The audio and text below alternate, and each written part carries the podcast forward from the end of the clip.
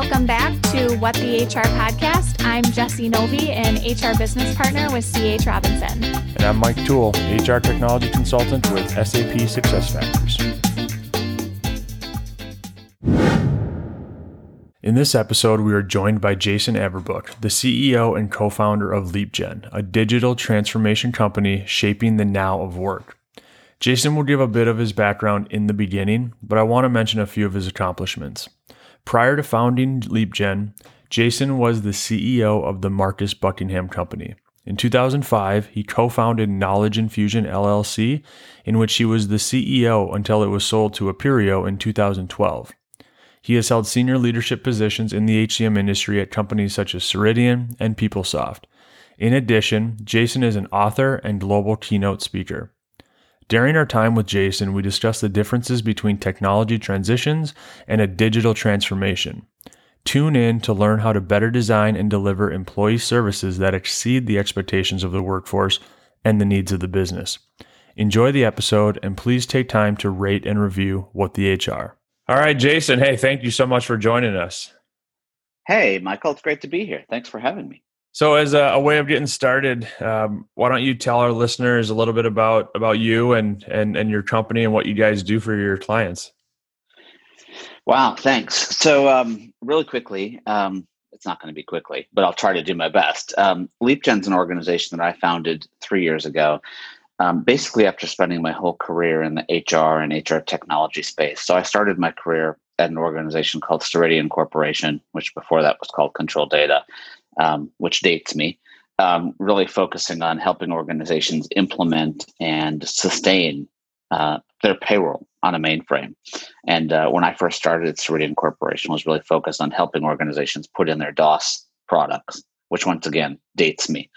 Uh, you know, one of my uh, first stretch assignments there was to help build their Windows application, which at the time was a huge deal for HR because at the time HR used to just look down and now all of a sudden they had to look up at their screen to see where their mouse was and their cursor was instead of just hit the return t- key or the tab key uh, to move around. I spent about eight years at Ceridian Corporation and then went on to um, join PeopleSoft. And at PeopleSoft, I did everything from implement PeopleSoft to uh, open offices around the world to develop their global product strategy around HR and their entire ERP suite. Um, I left there in 2004 to start a company called Knowledge Infusion. And the reason we started Knowledge Infusion was to help organizations truly think about the value that HR and workforce technology can bring to their organization. Because what we saw, Michael and Jesse, is we saw so many organizations buying PeopleSoft, yet not using it to its full potential, yep. you know, or struggling along the way. So knowledge infusion was all about a way to infuse knowledge into organizations to help them leverage technology no matter what the technology is completely agnostic um, you know in a in a in a better way um, we ended up selling that company in 2012 to a company called appirio uh, which was a sequoia company uh, stayed there till 2014 where i went on to be the ceo of a company called the marcus buckingham company where we really focused on reinventing performance and strengths and thinking about new ways to help bring the best of employees and managers out at work. Uh, we sold that company at the end of 2016 to ADP, which now ADP has that embedded into their product suite. And then in 2017, um, really got the bug again to help organizations think through on a global basis the role of HR and workforce technology in the world of experience. So, started with values, LEAP, the name of the company, LeapGen, LEAP stands for love, energy, audacity, and proof.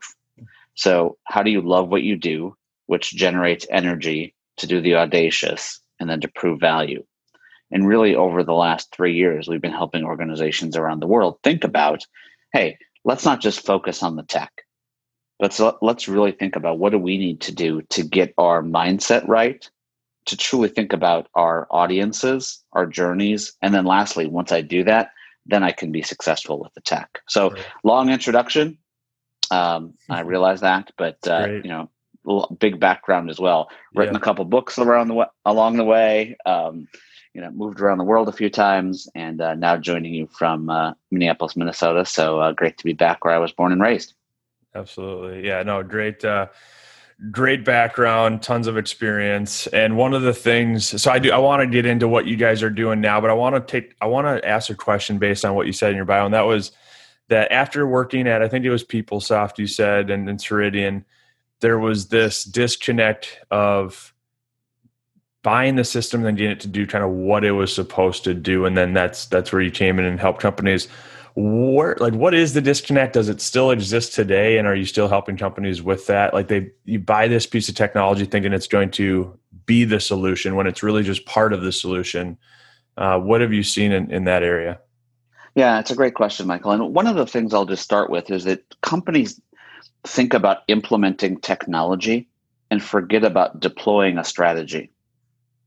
Right. Does that make sense? If, yeah. if all i do is implement a piece of technology that's not an i mean i'm meeting my goals. I'm going live with a piece of technology but am i truly driving an outcome? Mm-hmm. and that's where we find organizations missing the boat. So they think too much about implementation even though that's important and not enough about deployment. And how do we deploy this strategy this solution this capability to an entire enterprise? Technology is just a small piece of it. It's the mm-hmm. implementation. So it's really the difference in thinking between digital and technology. Technology is a small part of what makes up digital thinking in organizations. A. B, because I oftentimes start with technology instead of with a vision, I put way too much weight on the technology. Mm-hmm. Way, way, way too much weight. So I'll go ahead and say, hey, I'm going to implement this piece of technology. I all of a sudden have this magic go live party which you know, sorry for the commentary, I think is the stupidest thing in the world. I think it should be called a go begin party. Yeah. Because once you begin, that's what you should celebrate, not go live. Um, you know, it's really how do I start to begin and start to use this tool to drive the outcomes? Uh, and but because of that, my measures of success are are messed up. My measures of success are really focused on going live instead of starting to meet my outcomes that I'm trying to achieve. Mm-hmm. So, you know, I'd say that those are the two things implementation versus deployment, A. And then B, really thinking that technology is not the silver bullet. Because when I think of technology as a silver bullet and it doesn't meet my goals, who do I blame? Technology. Either the vendor, you know, or IT. Right. And oftentimes I need to blame myself.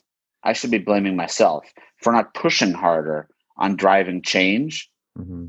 On adapting, which means unlearning, and truly thinking about not doing a technology transition, but doing a true digital transformation. There's a big difference between a transition and a transformation. Mm-hmm. Can you describe a little more uh, the differences between those? Yeah, so so take the word take the the prefix trans. Trans means making a thorough or dramatic change. Does that make sense? Making mm-hmm. a thorough or dramatic change. So when we think about that, am I doing a technology transition, which means I'm moving, making a thorough or dramatic change from one technology to another? Mm-hmm. Or am I doing a digital transformation, which means I'm making a thorough and dramatic change into how work gets done? Okay. If yeah. I if my outcome is to make work different, to make work better, I need to be doing a transformation.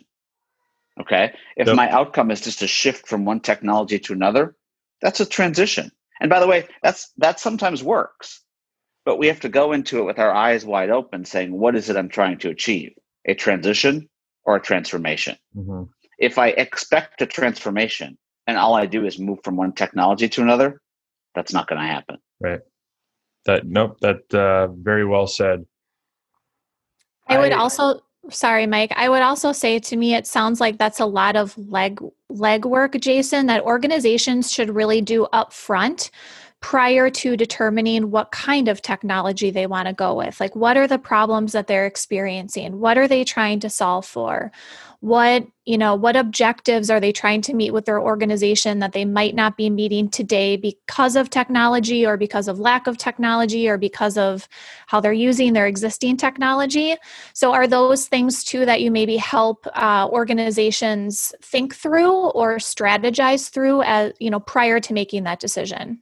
Yeah, Jesse, I mean, it's a great question. And one of the things a lot of people do is once they actually start their implementation, you know, I get onto a clock, the clock starts ticking. And I oftentimes get into these hard decisions where like, hey, how many levels of approval should I have? Four or eight? Well, guess what? We have eight today. I'm never going to get Jesse's time to change it to four. So what do I do?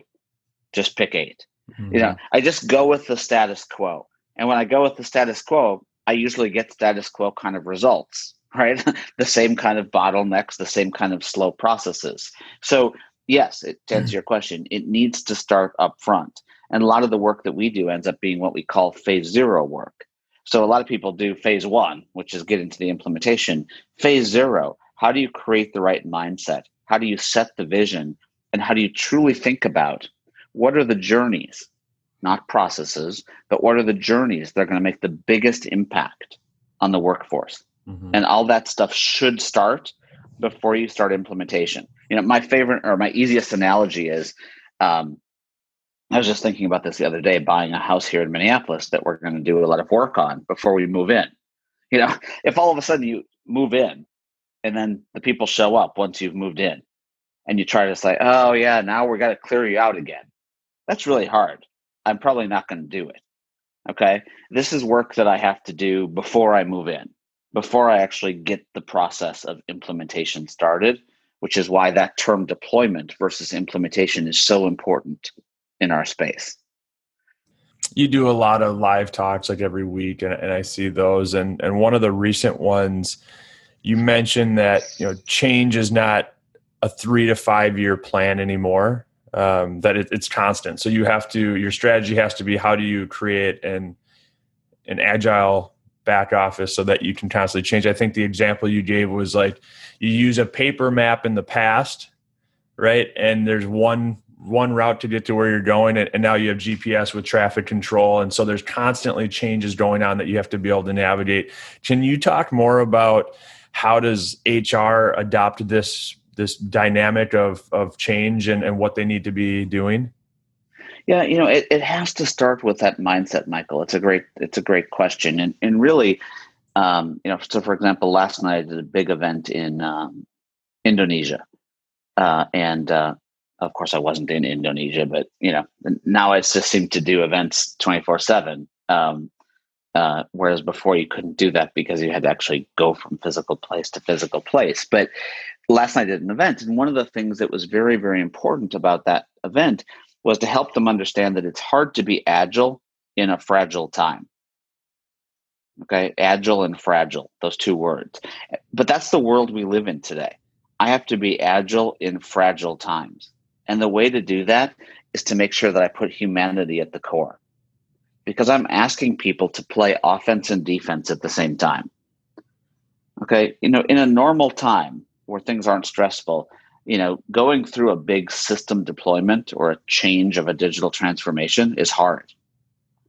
But when all of a sudden I've got everything else going on where I'm trying to like keep my employees engaged, help them realize what it's like to work from home while their kids are going to school at home. You know, t- you know, take all of the different issues going on in the world in 2020 that we're faced with.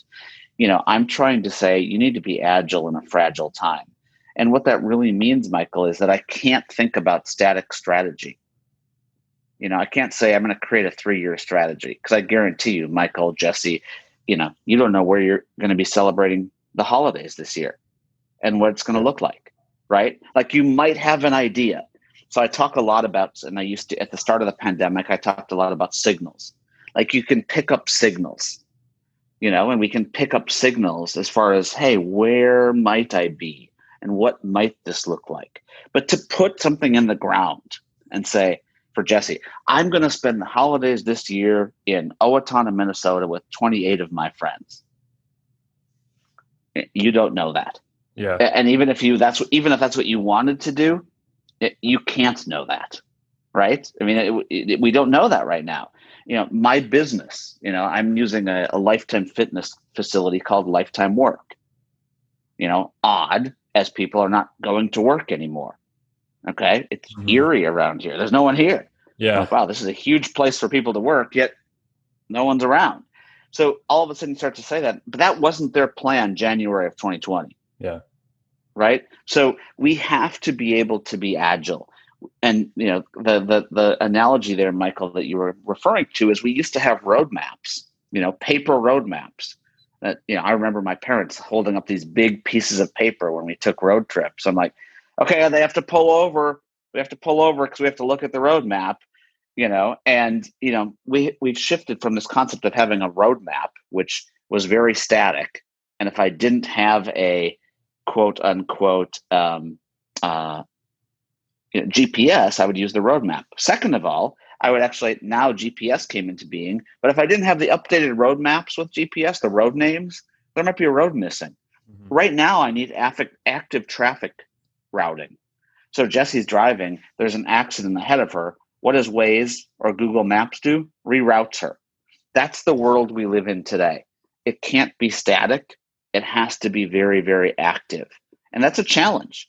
It's a big challenge for organizations that are used to planning things out over two years to now all of a sudden say, hey, we're going to do that. We're going to start this. We're going to deliver value, but I might have to revisit it in two or three months. Mm-hmm. And, and, and that makes that's crystal clear. I think anybody listening would be like that. That's I totally understand that. How how do I take the concept and apply it within an organization? Because like when I hear you talk about Jesse wants to go to Owatonna for, with 28 friends, and that may change. So, what does the new plan look like? Is it just shorter term? Well, no. The, well, it is. It is shorter term. A, but B. The other thing that's really important about it is that you know when, when we think about it it's different it's not short it's not just taking the same thing and compressing it's asking us in this now of work that we're living in this now of life that we're living where we don't know the future of work and we don't know the future of life how do i make the decisions on what really matters now mm-hmm. michael and jesse yeah. so you know I, I used to be able to say hey i'm going to spend the next three years doing this because hey in three years we're going to need it you know, I don't right now. I don't even know if our company, any company, is going to be around in three years. Right. You know, so we have to be focused on the now instead of the future, and mm-hmm. I think that's a key key talking point for everyone as they start to think about how do I reprioritize my initiatives. Yeah. Yep. Absolutely. Um, you mentioned within that of how people are feeling. Right. It's a we live in a human world with emotions and everything going on and companies now you, we talked a lot about experience experience matters and experience management how how does a company like what, what do they need to be thinking about when they do think about the experiences with their employees? And then a second question to that is do organizations have to change their current i guess hierarchy or org chart to reflect the need to focus on these experiences? Meaning we have we have hr that focuses on tactical and then we have hr that maybe focuses on people not both. Yeah it's a great question and the organization michael the organizational structure on this is still it's a it's a work in process and it's a, it's really based on organizations. So if we think about most hris organizations that we've worked with for the past 20 years hris has been reactive. Okay? You know they've been hey you know we're here to help we're here to support but it's coming to them. It's asking for a report. It's coming to them getting a field added. It's coming to them getting a position added what i need right now is i need to have an organization that's focused on looking forward keeping the lights on also but looking forward and thinking about how do i leverage things like design thinking and adaptability to develop journeys not processes how do I make sure I'm deploying journeys, not modules? How do I make sure I'm embedding organizational change management into what I do, infusing it into what I do? Because employees are not going to adopt unless organizations adapt. Mm-hmm. Does that make sense? So we struggle with this constantly where people are like, oh, the employees aren't using the tool. Oh, the employees, they won't do it the reason that they won't do it has nothing to do with the tool. Mm-hmm. I mean, they might complain a little bit that the tool is not as user friendly as they might like it to be. But the reason they're not doing it is because we haven't adapted as an organization. So, an example I roll out something called self service, and I call it self service. First big mistake. Self service is something that vendors package we should call it direct access. How do I give employees and managers direct access to do their jobs better? Okay. B, Jesse gets a call from someone. Jesse, I'm just going to pick on you for a second. Jesse gets a call from someone, and the person says, Hey, I'm having a baby. I went to the portal and I typed in, I'm having a baby. And what did I find? In most organizations, when you type in, I'm having a baby, in the, the search bar on a portal, you know what you find? Nothing what you're looking for. okay. And usually what happens is if I type in, I'm having a dependent, what would I find? Oh, here's where I put in my dependent information. No one in their life ever says I'm having a dependent. You know, they say I'm having yeah. a baby. Mm-hmm. So what happens is people get frustrated and they abandon. And when they abandon, what do they do? They call Jesse. So what does Jesse do? Jesse has two choices and she's the point of impact. I try to help people understand this that we try to help people understand this that HR business partners are a point of impact right now. And what Jesse does here is going to make or break a lot. And people get really weirded out when I say that. But either Jesse's going to say, Hey, Michael, here's how you do this online. Or Jesse's going to say, Hey, I'll do that for you. Don't worry about it. That one moment right there decides whether your HR technology deployment is going to be successful. Yeah. Does that make sense? Yeah. Because if Jesse does it for if Jesse does it for you, Michael, what's going to happen? What's I'm gonna call her. I'm gonna call her next time and have her do it again. yeah, and then she's gonna keep doing it, and then no one's gonna use the technology, and someone's gonna say, "Why is no one using this?" Because of Jesse. Jesse or I'm going to call or I'm going to call my HR technology team and say, "Hey, the search words or the keywords that you're using in our self-service tool are not are not resonating with our employees." Now, if you did that, that would be brilliant. Okay? Because guess what? That falls right into this topic that I love to talk about, which is once we deploy, we have to te- treat our deployment like a pet, not like a rock. Mm-hmm. So Jesse just realized, hey, the dog needs to go out. I'm just using that as a weird example. But hey, guess what? The dog needs to go out. Here's an employee, Michael, not calling him a dog, couldn't find what he's looking for. So what do I do? Jesse's proactive and say, hey, HR technology team, fix this so that going forward, we don't I don't get these calls. Mm-hmm. A lot of people don't do that though. You know, they will say, hey, we'll wait for the next upgrade you know, which is 18 months or two years away. And guess what happens? For two years, the behavior is trained to just call Jesse. Mm-hmm. Okay. And then people say, why is no one using this? And we end up saying, how do I get people to do a phase two or a phase three? We don't because there's no one that's using the stuff. So that's my point about the org has to adapt before we can expect people to adopt. Mm-hmm. If we continue to offer this high touch human service, which, by the way, and we'll talk about this concept of hands, heads, and hearts. I hope. Um, you know, I don't want I don't want Jesse in her job as an HR business partner leveraging her hands. I want her in her role leveraging her heart and leveraging her head. And if I can make sure that's the case, I'm leveraging my HR business partners to their why, what they're supposed to be doing. Mm-hmm. So many orgs still have HR business partners focused on hands work, and it's a huge waste of time and money. And we get further and further away from the workforce. Well, it kind of goes back to Jason to that original question that I had asked about. Hey, it sounds to me like this is work that needs to be done on the forefront of implementation. And it goes back to when you're thinking about the people that um, are a part of the pre work or even the work after launch, it's usually probably HR technology people or HR leaders. And so we're using HR terminology. We're not thinking about if I'm an employee that doesn't know what STD means, short term disability, or I don't know what FMLA means, or I've never used that term before, I'm probably not likely to go in and search Family Medical Leave Act or FMLA or short term disability or STD. And so I also think it's about thinking like the employee what might I search if I don't know what these terms are to help me get what I'm looking for um, as part of the search engine. so Jesse, what's so important about that, that that we do with all of our organizations is we work with them on this concept of design thinking, which is being empathy based. And there's a great a great um, idea that's that was created that's used by Jeff Bezos in his book, and what Jeff, Jeff Bezos does at Amazon, which is called which is simply thinking about designing for the empty chair. Okay, and in every one of your design sessions, you should have an empty chair. And that empty chair should be the employee or the manager. Okay. At Amazon, it's the customer. Okay. For, for us in HR, it should be the employee and the manager and say, hey, employee manager, do you know what an STD is?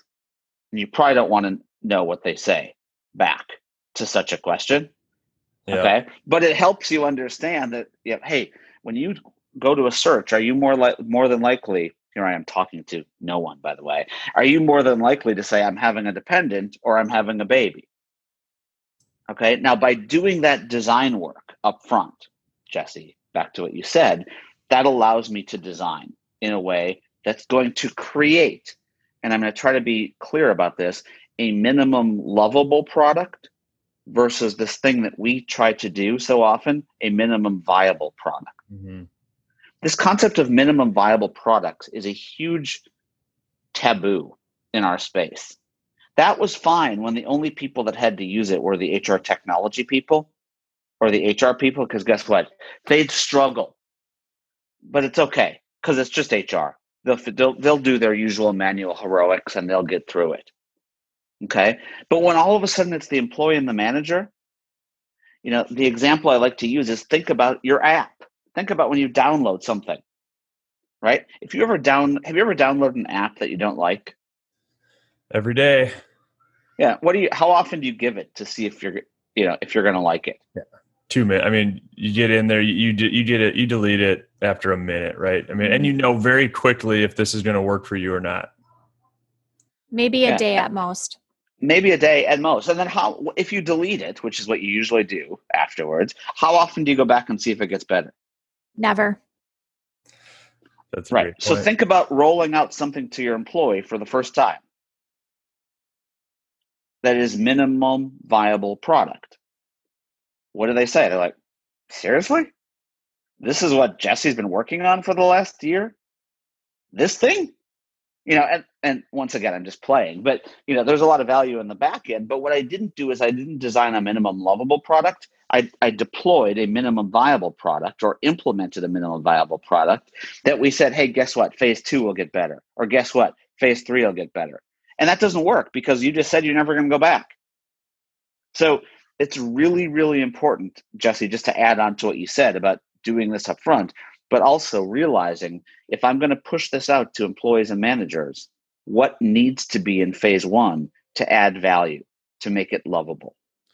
And it also goes back to when you mentioned that impact zone for and it was the example using Jesse, right? How important it is in that moment to not do it for them, um, or maybe even just say go do it on your own in that app or whatever it may be, but to guide them in that moment to make it a good experience using it because you're right like that may be the first time they're using it. If it doesn't go well they're not coming back. Yeah and you know and it's you know and then who gets blamed? Once again the technology or the vendor yep. or the business partner i mean so blame gets spread and then at the end of the day people are like oh time for an rfp and then that's when they'll call us and i'll be like what are you talking about and they're like you know, we have this tool, but no one will use it. Th- by the way, this happens not just in basic things like direct access. People, I laugh. Excuse me, I don't laugh.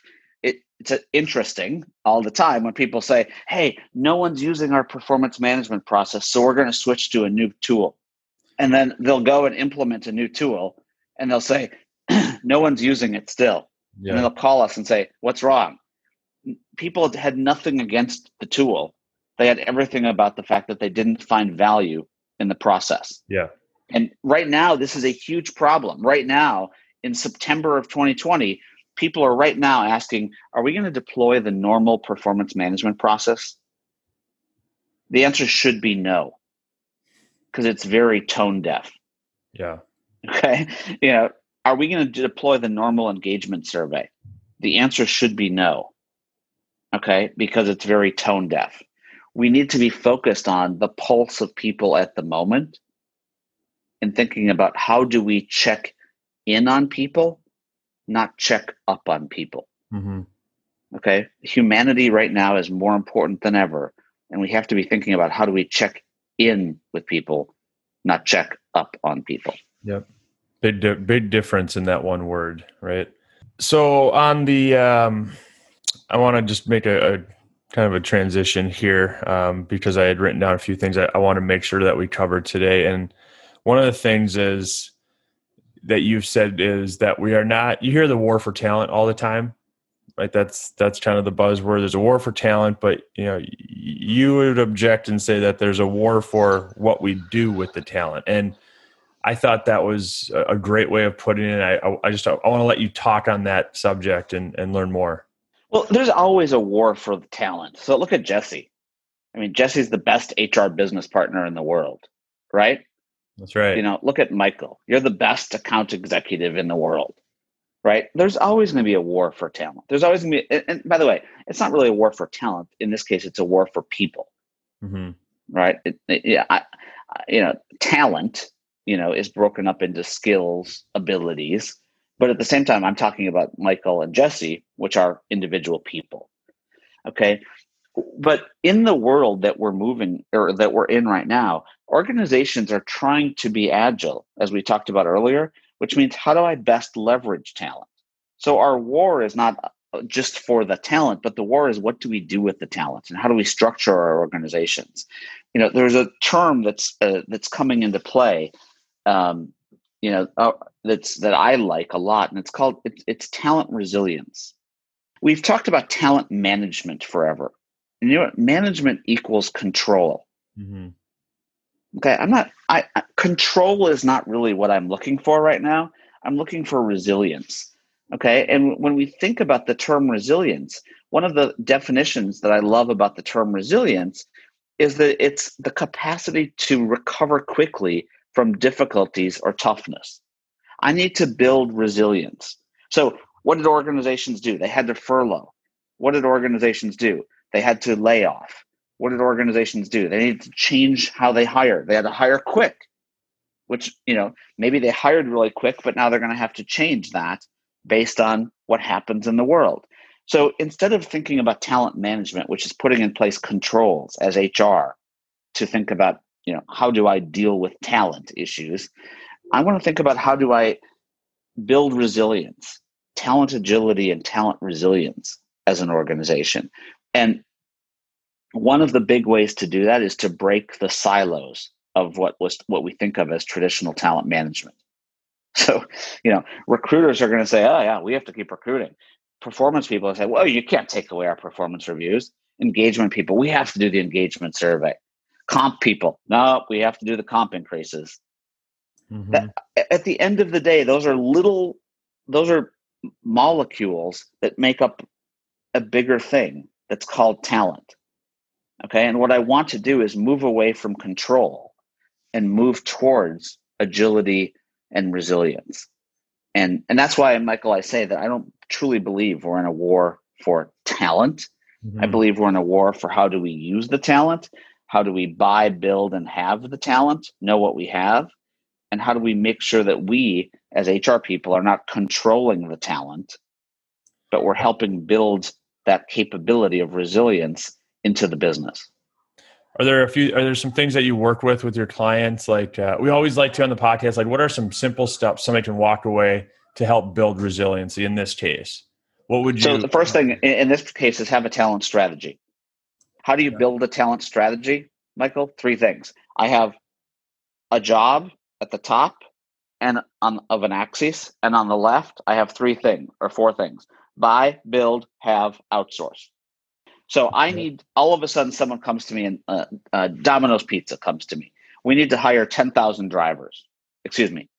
We I shouldn't have said buy or hire. We need ten thousand drivers. Okay. Mm-hmm. Now what what's my talent strategy to go after that? Am I going to buy them? Am I going to build them? Do I already have them or am I going to outsource? That makes sense? And if you look at yeah. Domino's, for example, right now, they're a combination of buying them plus outsourcing them. They're partnering with Uber to help deliver, okay, in this world. So, really cool. But when you think about how do you build that in, you start, remember what we talked about earlier, we start with a strategy, we then deploy that strategy, then we continue to sustain that strategy. Mm-hmm. But if I just go ahead and say, oh, I need to hire, or, excuse me, I almost did it again. See, this is adaptability. I need 10,000 drivers. What's the first thing most organizations do? Let's open some recs. We need the recruiters yeah. here. Right. And that's not a strategy, that's action. Mm-hmm.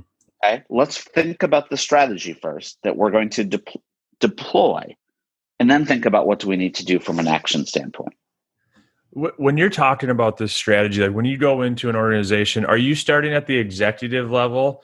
Or are you i mean how, i'm thinking about this if in that example right? The executives come down and say we we need 10,000 people.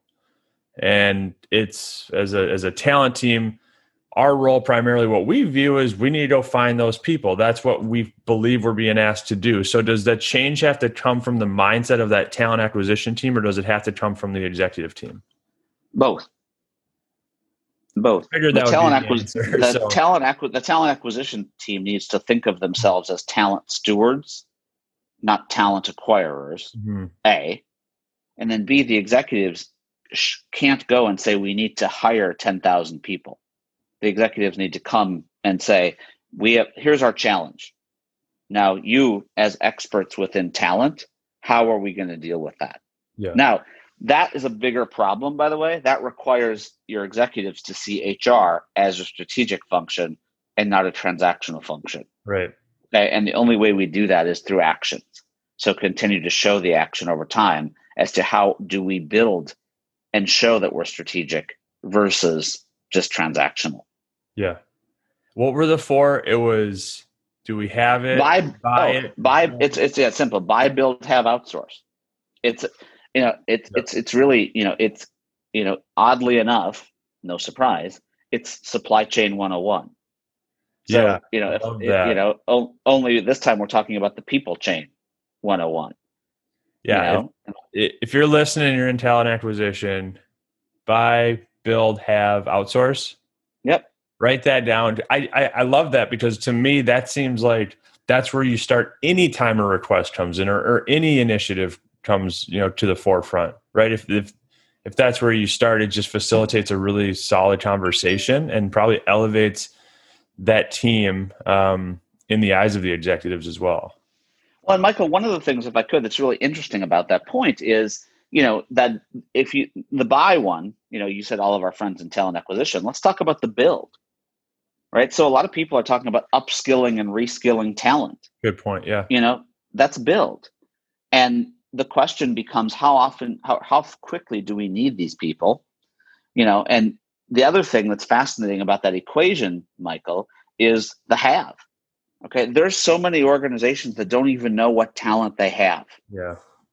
Okay? So when we say buy build have outsource I, you know it's really saying okay i might have to buy but i could build as i think about planning for the future. I might already have it. I just don't know that I have it because I've got this talent profile that doesn't work for the reasons, many reasons, or, or I'm going to outsource. And I think the thing that's most important is that we think about what's going to be most effective and efficient for the company, for the organization long term. And you might say, hey, for three months, I'm going to outsource. But then during that time, I'm going to build. Right. Okay. So that I can then, you know, use what the talent that I already have. But mm-hmm. that requires strategy, and we can't just jump right to execution. Yeah. Jesse? Yeah, I was just thinking about sort of like in a talent assessment piece there of of the existing talent that you have what are they busy doing and are they busy because I don't oftentimes think those questions are asked. I mean, you could have talent that are sitting and twiddling their thumbs, like, hey, I'm looking for more. I want to be challenged. I'd like some experience over in this area. And if we're just assuming as leaders of the business that all of our talent are at capacity or happy doing what they're doing, then we'll never answer those questions and we'll always probably resort to wanting to hire or feeling like we need to hire. Mm-hmm. Yeah. And talent resilience, Michael, is a, and Jesse is a is an enterprise wide concept. It's not a you know, it requires us to teach our managers to build this concept into the way that they lead people. Now, Michael, sorry. Yeah. So Jesse, I love the fact that you threw that in. You know how you do that? Now, so there's two ways to do this.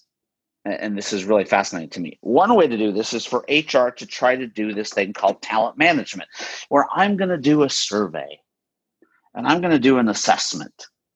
I'm going to say, hey, what do my people know? What are they good at? Let's collect all this data.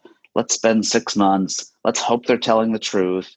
Let's hope that their managers don't tell them to lie on it mm-hmm. because they don't want them poached, right. et cetera, et cetera. Or I can build the culture from the top down that says, I, as a leader, my job is to build connection with my people. Okay, it's a key, key concept right now in this space that I need my managers and leaders not just focusing on being connected to people, but building connection mm-hmm. yep. with people. And if I'm building connection with people and I and they trust me that I'm checking in on them, not checking up on them, guess what? I'm going to be able to get that data, Jesse, to use for what you just said. Yep. But if I use traditional HR practices like let's have everyone do a survey or have everyone do an assessment, you know, and then for the most part, once I have them do the assessment, I don't do anything with the data. So I'm listening but not acting mm-hmm. is what that equates to. Yep. Guess what? They're like, this is stupid. Yeah. Why am I going to fill out my talent assessment? Yeah. yeah. Well, you had made a comment earlier, and this could be a, a podcast episode all in of itself, but is I feel like I need to do mid year reviews and year end reviews. And, you know, one of the things that I have always preached, no matter where I've worked at as an HR professional, is regular connection, regular one-on-ones, connecting frequently. Know your employee knowing when they're when they expect to hear from you as a leader is really important in creating that connection and being really consistent with it and I'll get feedback sometimes like, I connect with my people on the floor all the time, or I'm constantly coaching, I'm constantly giving feedback. Well, that's different. I mean, that's important, but that's different than sitting down weekly, every other week, maybe monthly at minimum to just say, How are you doing? What's your workload like? Let's check in on your personal development plan. Like, even just connecting with them on a personal level how's how's your family how's life those are those are the times when you're making that connection and you're getting information out of your employees that you probably wouldn't get otherwise yeah is that um, jason does your mind go to what are you what are you working on and how can i help I mean, I mean my mind, my mind goes to that, but it also goes into this concept of the way that I like to think about what Jesse just said is that this is the next gen of employee experience. Mm-hmm. So right now, people think of employee experience as a new user interface, and it's way too right. shallow. Yeah, it's way, way too shallow. What I'm trying to do with an employee experience is build those connections. And yes, Michael, it does go to those questions, but you know, it goes to the concepts of I'm checking in with people, not mm-hmm. checking up on them, and that's the employee experience of 2020. Yeah. The employee experience of 2020, a piece of it is the digital and the technology piece, but a bigger piece of it is the humanity piece. If mm-hmm. you combine those two together, that makes up the new age of experience. Mm-hmm.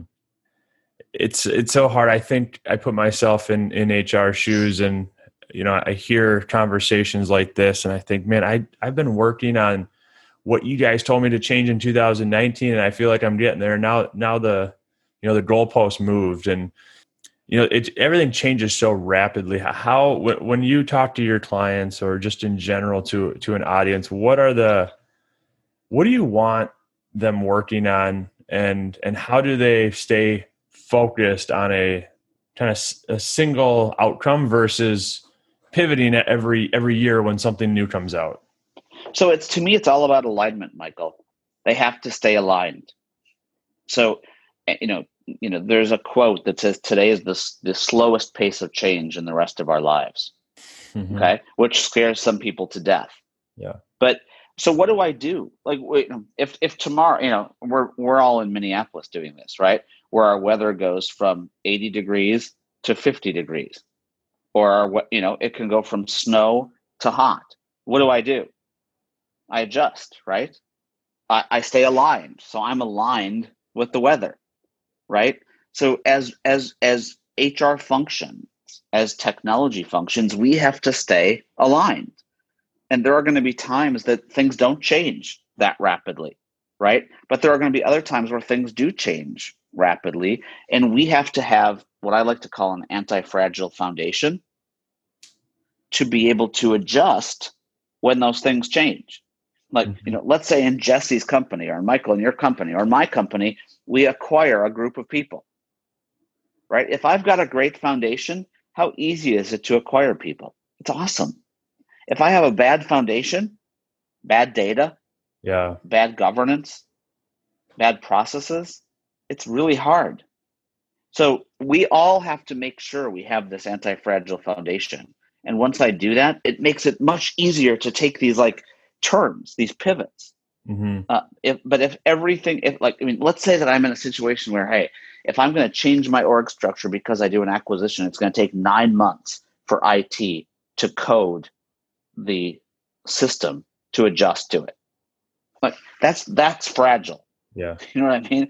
Yep. That's very, very fragile. And you're going to spend all your time doing that instead of helping the new employees feel like they're part of your organization.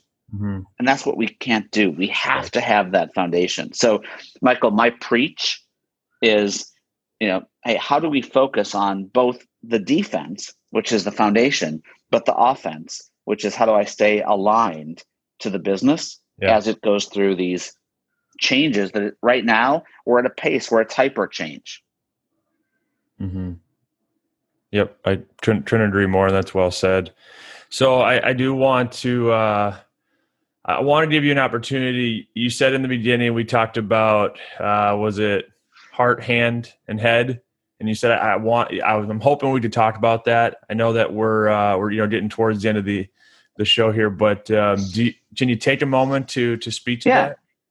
So where you know, whenever I used to travel around the world and speak, which I will do again someday. Um, now I just travel via Zoom and speak. Uh, one of the common questions people ask me in kind of open forums, and sometimes they would ask in public, but oftentimes they didn't. And I always thought it was curious, is they'd say, "When are my when are machines going to replace people?" It was one of the most common questions. Sure. And it always like I'd get on the plane to do an 18 hour flight or 16 hour flight back, and I was like, why do people keep asking me this? You know, and you know, and I think there was some fear, truly, in people's heads that, like, hey, everyone's talking about robotics and everyone's talking about all of this stuff, and which, by the way, we've been talking about forever. So I tried to break it down into what are how you know let's not focus on when machines are going to replace people but let's think about based on the dynamic world we live in how machines and people should best work together. Does that make sense? So how machines and people can best work together. Mm-hmm. and i like to use i mean I, I look at this stuff all day long. I went to target last night.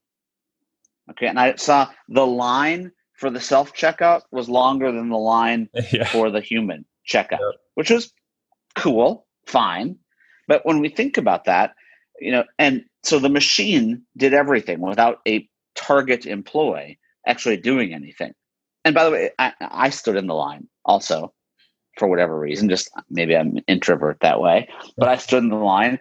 And what was fascinating right now is that right when I finished, what happened? A human came up and cleaned the area that I was working in. Yeah. So in that case, what did people do? People were really good at the the kind of the the stuff that was uh, variable, but the stuff that was repeatable, auditable, and documented, which I call RAD, we call RAD, that could be done by the machine. So I scan, it shows up. I scan, it shows up. I scan, it shows up. And I've made the user interface or the experience simple enough where, hey, when I put the bananas down and the barcode doesn't work, guess what? I can look at this big picture, banana, and it says how many. I say three. I'm like, hey, any chimpanzee can figure out how this thing works. Right. So, but that concept of how do people and machines work together is key. And what I want my HR business partners to be, and what I want my HR leaders to be, is I don't want them doing hands work. I want them doing the heart's work. Yeah. Building the connection to the employees, building the connection to the business, helping them through those talent strategies, helping them stay aligned. And if I can do that, if I can use machines for what machines are designed for right now and what they're great at is the hands work. Yeah, I personally fall in the camp where I don't believe machines are ever going to replace hearts. Mm-hmm. At least not in my time, and not probably not in. I mean, Hard to imagine. I'm older than you yeah. guys, but not in our time. Where oh, a machine's going to be more empathetic than sitting down and having a one-on-one with Jesse. It, it's just not that won't happen in our lifetime. Yeah. Now machines are getting better at the heads work, but what they suck at is storytelling. So I can give Jesse data all day long, but I can't, as a machine, take that data and tell a story to Jesse's leaders that that are relevant to her mm-hmm. leaders in a way that makes sense.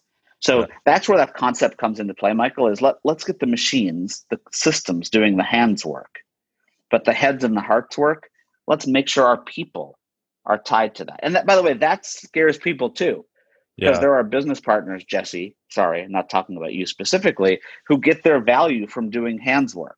They're like, hey, if I just do it for people, that's adding value. And it might be in certain companies, mm-hmm. but most organizations are not going to get a ton of new heads.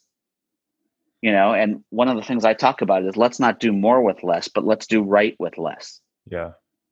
And doing right with less is thinking about where machines and people can work together a, a, profession that pops into my head when we talk about that is uh, going to the doctor right they're using machines and all these things doctors aren't necessarily taking samples running blood work they're the ones though that are delivering news you know they're the ones that have the empathy i would hate to have a machine pop up and tell me something horrible that um, yep. diagnostic diagnostic test ran so um, I, that just came to mind. So that was. I mean, you could do it in every aspect of our life. Oddly enough, Michael. Yeah. There's that. There's that same thing about, and, and really, what this is saying is, do I want? And this goes back to experience.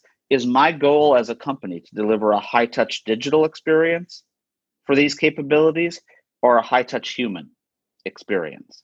So what you need to do is you need to take your catalog of capabilities that you deliver as a function and say, hey, do we as an organization want to deliver in a high touch digital way or do we want to deliver in a high touch human way? Mm-hmm. is there a right way? No. Okay. That's the magic. What you just said that's the ma- the magic is it's your way. Yeah okay it has to be tied to your organization your culture where you're at where you're going the, the type of persona that you have from a workforce standpoint how they will work Mm-hmm. Okay. How much change is going to be needed to get them there? So, no, there is no right way. There's your way. Absolutely. Well, this this has been great. I, I want to give an opportunity for you to tell our listeners how they can connect with you, Jason, whether it's social media or also with your company. How how can oh, you know? You? Yeah, Michael, thanks. I mean, you know, the best way to find me is on LinkedIn. Um, okay. It's just my name, Jason Averbook, not Averbrook uh, but Averbook, A V E R B O. Okay, that's the best way to find me. And we, you know, Michael, you know this. We do we do a live digital meetup every Friday where we just talk about human issues. Um, you'll see that on my LinkedIn and the information to get that. Um, you know, we probably do two or three different events a week where we're trying to build and give back to the community around this. And then, you know, for organizations that do need help, you know, we're we don't really consider ourselves a consulting organization we think of ourselves as a coaching and advisory based organization mm-hmm. where you know consultants do coaches and advisors teach and help organizations get better um, and that's really where we're focused is how do we think about this new world of digital to advise organizations on how to move forward into the future mm-hmm. which is now that's great and i'm going to put the the links to those weekly meetups uh, in the show notes so if you're listening you can also find it there well Jason, thank you so much. This has been a great conversation. And as always, we, we appreciate your time. Yeah, yeah no, it's been so great. Much. Yeah, Jesse, thanks so much. And anytime you, I'd love to do this again with you guys. Um, so anytime that you want to do it again, you know, we're all in Minneapolis now. Uh, maybe we could do it live. Um, but maybe we can just keep doing it like this. That would feel weird now. It's into a point where that would feel weird, isn't isn't that? yes, exactly. Yeah, yeah, exactly. We'll see where that all ends up. But well, uh, we we would love, yeah, we'd love to have you back. Thank you so much. Thanks a lot, you guys. Take care. Take care. Thank you for listening to this episode of What the HR. If you want to hear more episodes like this, be sure to subscribe on iTunes, Spotify, Stitcher, or whatever platform you're listening through now. If you enjoyed the podcast, do us a favor and share with your network, your boss, or your CEO. Help us get this podcast in front of anyone who wants to know what HR looks like when done well. Also, if you have any questions for show topics or people you'd like us to interview, please email Mike and I at podcast at tcshrm.org. That's podcast at tcshrm.org. If you want to find out more about Twin Cities SHRM or our upcoming events, please visit our website at tcshrm.org. You can also follow us on LinkedIn, Instagram, Facebook, and Twitter. And finally, if you're not already a member of Twin Cities SHRM, please use code WhatTheHR at checkout to receive $20 off your membership. Thanks for listening, and we'll see you next episode.